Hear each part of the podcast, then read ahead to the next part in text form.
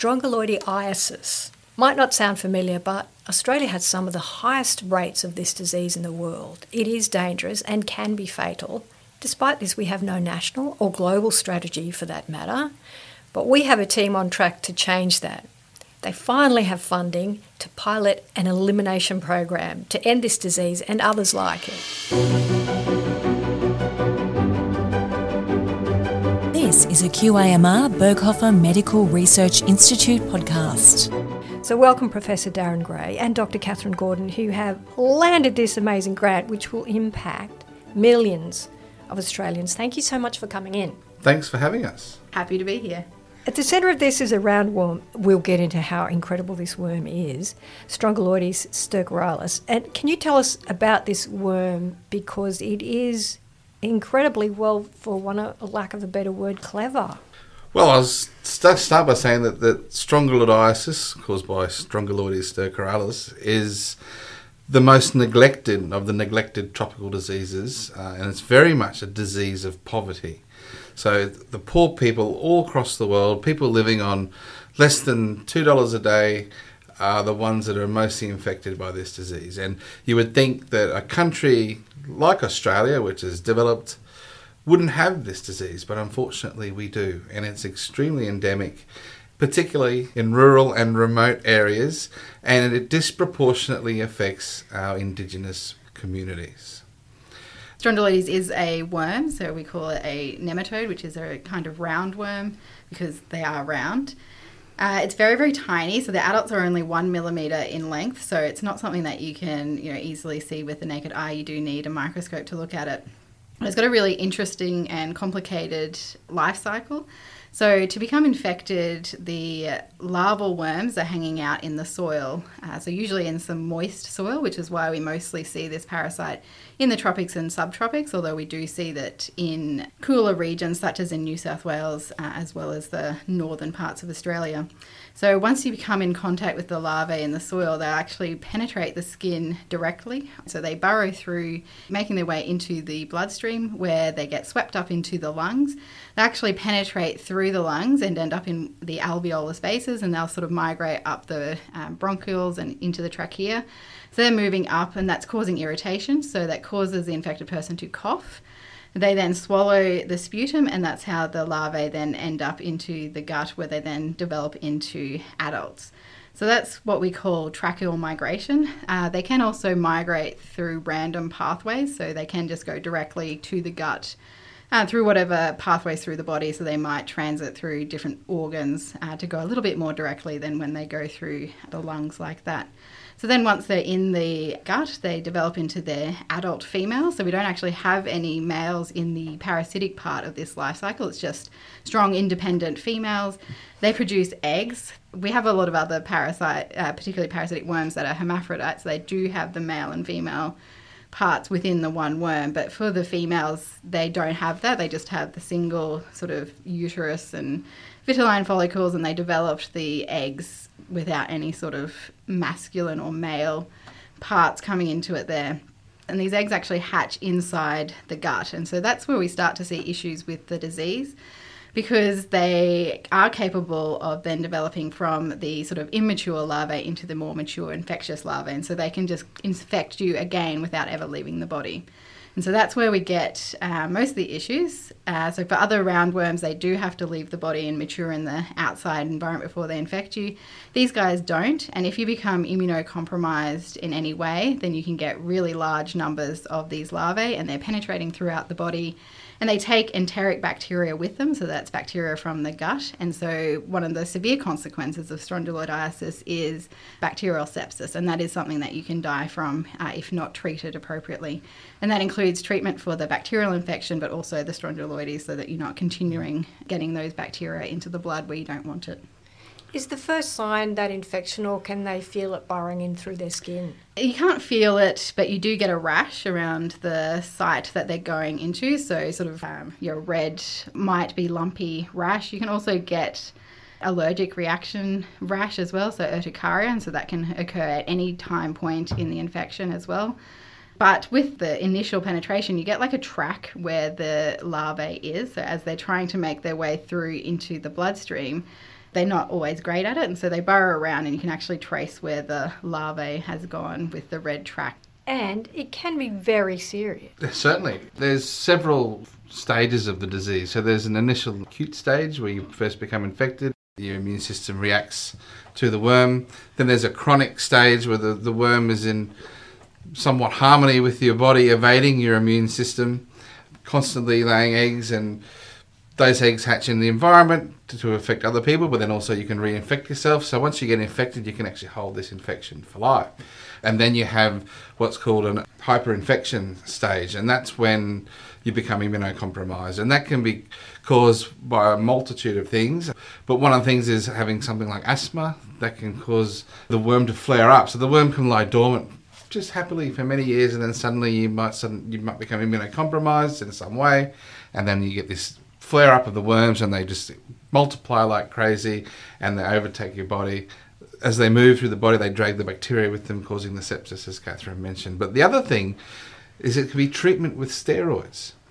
As I said, with asthma, you get an asthma attack, you get corticosteroids to treat the asthma. That's that's where it really impacts. Or when thinking about COVID, there was a lot of talk about giving people dexamethasone, a steroid for COVID. Well, if you had strongyloides, you would die from the strongyloides rather than the COVID because that would just cause this hyperinfection. And there is a drug to treat strongyloides. It's called ivermectin, and you, everyone would have heard the drug ivermectin with COVID Yep. and how it could be useful for COVID. Well, it's clear that ivermectin doesn't impact on COVID, but if you're talking about COVID, you would actually want to treat people with ivermectin before you treated them for COVID if they have the stronger strongyloides infections, because if you gave the COVID treatment, they could potentially die. Because it sits there undetected for a long time, then it's not picked up when it should be, obviously. Well, it's very, very difficult to detect. That's one of the problems because there's multiple ways to detect it. The, the sort of gold standard is looking, seeing eggs in the stool, but there are also larvae in the stool. But that's um, problematic, um, and Catherine can talk about why that is. Then there's serological methods, and, and they can be a bit hit and miss at times. Well, the diagnostics really depend on the disease state. If you've just been infected, you may not have mounted an immune response yet, so your uh, serological diagnostics that are trying to detect antigens uh, from the parasite or antibodies against the parasite haven't been developed yet. So most of the serology tests we have for strongyloides are antibody based, so you have to wait for that window of time where you get introduced to the new pathogen and your immune system creates an antibody against it. So if you have acute strongyloides, then your serology is probably going to be negative, so you're going to miss early infections. If you do stool tests at that time, uh, you probably will pick up larvae in the stool during the acute phases. You'll have to wait a few days after infection so that you've got adult females and then they're producing the larvae, the eggs which are hatching into the larvae so that you get those larvae coming through. The next stage is the chronic stage, which is usually the longest period of time. So you can be in the chronic stage for decades potentially. And that's where serology tests are the best because you do have a response mounted. So you've got those antibodies that are circulating, so you can get positive serology. You have very intermittent shedding of the larvae in this particular phase. So your um, stool based microscopies or culturing methods are less likely to be positive. And then you have your hyperinfection stage, and that's when your serology tests are actually going to be more likely to be negative because you're likely to be immunocompromised. So your immune system, again, is not working very well. So the antibodies are going to be reduced or not present at all. But you are going to have higher numbers of larvae. So then the stool based microscopy and culturing techniques will be really useful diagnostics there. And quite often at this stage, you'll detect larvae in the sputum. Hmm. So people will actually you can get you can give a sputum sample and detect the larvae, and then that's because there's so many worms in the body. The lungs are full of them that they're constantly coughing up the worms, so they can do that tracheal migration. I can see why it's incredibly complex and screening just would be too expensive. Is that the problem? Uh, not necessarily. I, th- I think a lot of it is policy.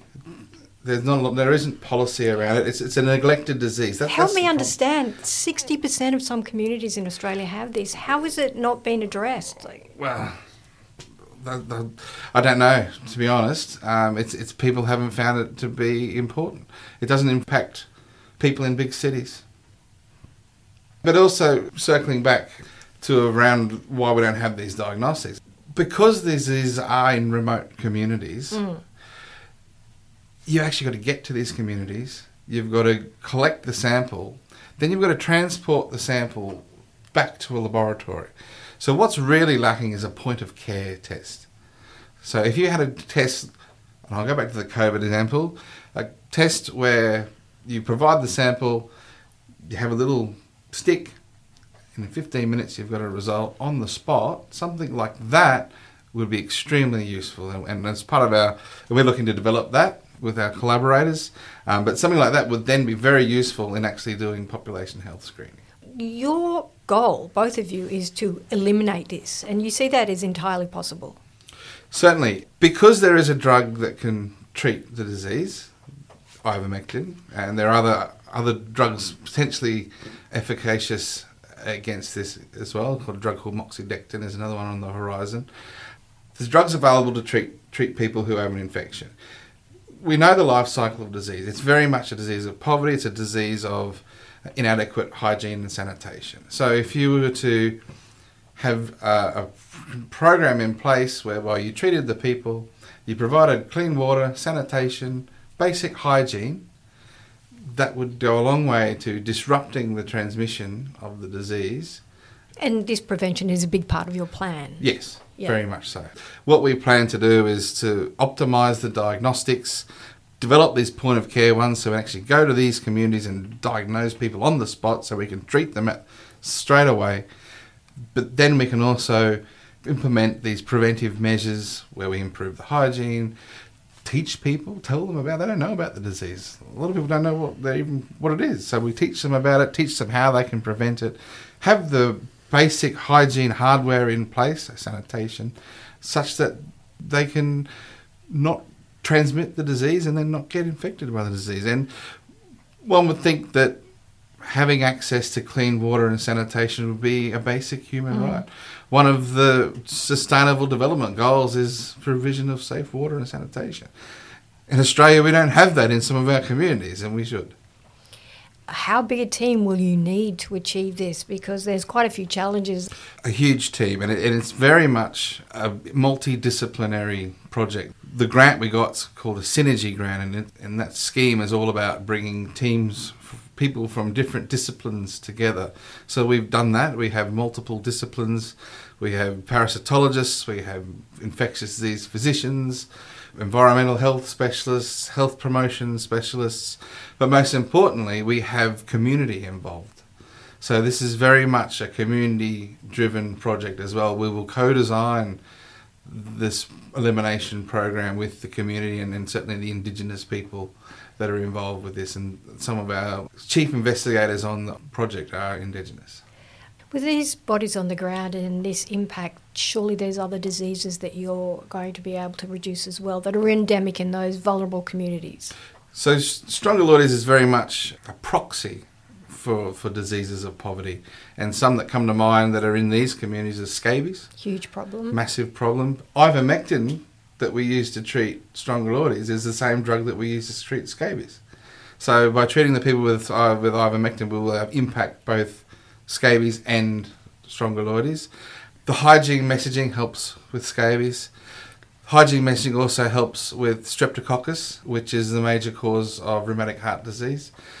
This is a One Health project. We will actually improve housing. We'll improve by improving sanitation, we'll improve housing conditions Yeah. for people, so that will have a greater impact. Um, one of the things we're going to also look at is dog health in communities. Yeah, they play a part. Potentially, that's one of the questions we want to answer. We know from studies done overseas that there has been strongyloides found in dogs, and they've done something which uh, we call haplotype searching. So they've assigned different strains, I guess, to the strongyloides found in dogs and found in humans, and they found that there are strains that will uh, infect both humans and dogs. That is some evidence to say that dogs are important in transmission. So if dogs are obviously infected, then we have to look at treating the dogs as well because they're obviously contaminating the environment with larvae, which can then infect humans. Um, however, dogs can also practice coprophagy, so they eat feces. Uh, and so if you've got an area where you don't have adequate sanitation for the humans, then there's going to be feces in the environment and dogs are potentially eating it. So the strongyloides that's seen in dogs overseas may just be coming from the human feces that has been consumed by the dog. So that's the, something we would really like to find out because that's going to have a huge impact on humans. But also in the dogs, we'll probably also look at hookworm, which can also infect humans. And there's canine hookworm, so uh, Ancylostoma ceylanicum particularly, which can also infect humans. So it'd be good to have a look at the dogs so that we can treat them for both the strongyloides and the hookworm and help prevent infections to humans for those two species. I imagine this will have a massive ripple effect on those communities. Certainly, um, you know, these types of diseases, these diseases of poverty, they keep people in the poverty cycle. They don't get the good start to life. It impacts their health, it impacts their development. It's co-endemic with nutritional problems as well, mm. and they sort of impact each other. The nutrition and having intestinal worms and having you know various other infections. It all it's all one big battle within you know that people face, and it doesn't give them a good start to life. It prevents development and it, it holds people back. I imagine there's a few overseas cohorts looking very closely at what you're doing. Well, well, not really. well yes this, and no. It, yes and no, because it is so neglected. There's not a lot done anywhere in the world for strongyloides. Is it a problem in other Absolutely. parts of the world? Yes. Absolutely. So Southeast Asia is estimated to have the most number of infections worldwide. So, because there hasn't been a lot of studies looking at prevalence worldwide, um, the estimates are done with mathematical modelling. So, looking at studies that have looked at it over you know, the last 50 years, say, and there may only be one study from one village in a country, and that gets included in this model. So, mm. it's not exact.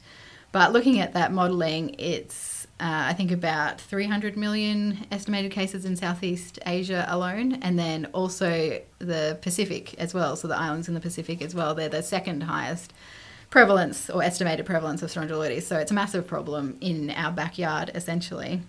That's one of the things we would like to do as well as look at strongyloides in other countries in Southeast Asia and the Pacific, but hopefully um, they might get some lessons from what we're doing here in Australia.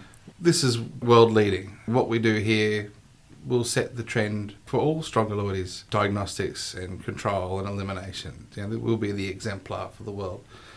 Congratulations on the grant. I imagine it was very hard come by, like all grants are, but you need more. Yeah, I mean, we've got five million from the NH and MRC, and people think that's a lot, but we all know with cost of living and various economic issues in the world today, that'll run out very quickly. Sanitation is, is not cheap, but it's not expensive in the long run either. There's always been a view that when sanitation is expensive and it's too expensive to do, there is some upfront costs to do, but the long term, we've done cost effective analyses for other diseases, so the soil transmitted helminths, which are very similar to strongyloides, and we've shown that sanitation in the long run it's cheaper but you need that upfront cost.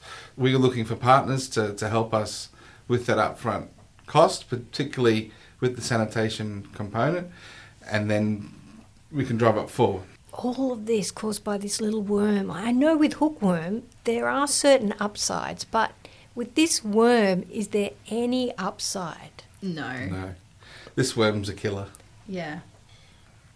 We can eliminate this disease. Certainly, we can eliminate it as a public health problem as the first step, and then we can look to try and eliminate this disease. And, and we will work with the Indigenous communities themselves such that they're driving their own health, you know, and, and we will work with them. It'll be co designed and it will be an exemplar for the world.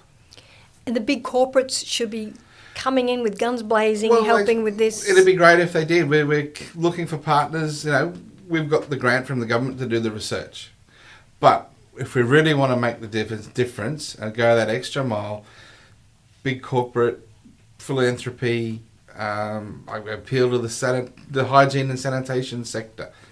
Come and join us, and join us in Australia, but then join us overseas. This is just the, the first point, and this is just one disease. When we talk about the neglected tropical diseases, there's twenty more And you know, there's the soil transmitted helminths that are very similar. They're also intestinal worms that are, are terrible for children. Children are particularly infected with those parasites, and that infects their development. They get cognitive delays, stunted growth, wasting. They don't get that good start to life that they should. It's the same as malaria. Our most vulnerable, our children are the ones that are dying, Catherine. With malaria, that's certainly true. With our helminths, with uh, which is a fancy word for parasitic worm, which strongyloides is one of, they're more chronic diseases, so they're less likely to kill you immediately and quickly as malaria does, but they have long-term chronic effects. So in children, strongyloides has been, or infection with strongyloides has been associated with growth stunting and mental stunting in children. And so that is obviously a huge impact on their futures. They're not able to concentrate as well and learn at school. Then they're not getting their good marks, they're not being able to get into good careers. And then when they are working, they're tired, they're unable to concentrate. You're again stuck in this cycle of poverty because of this parasitic worm.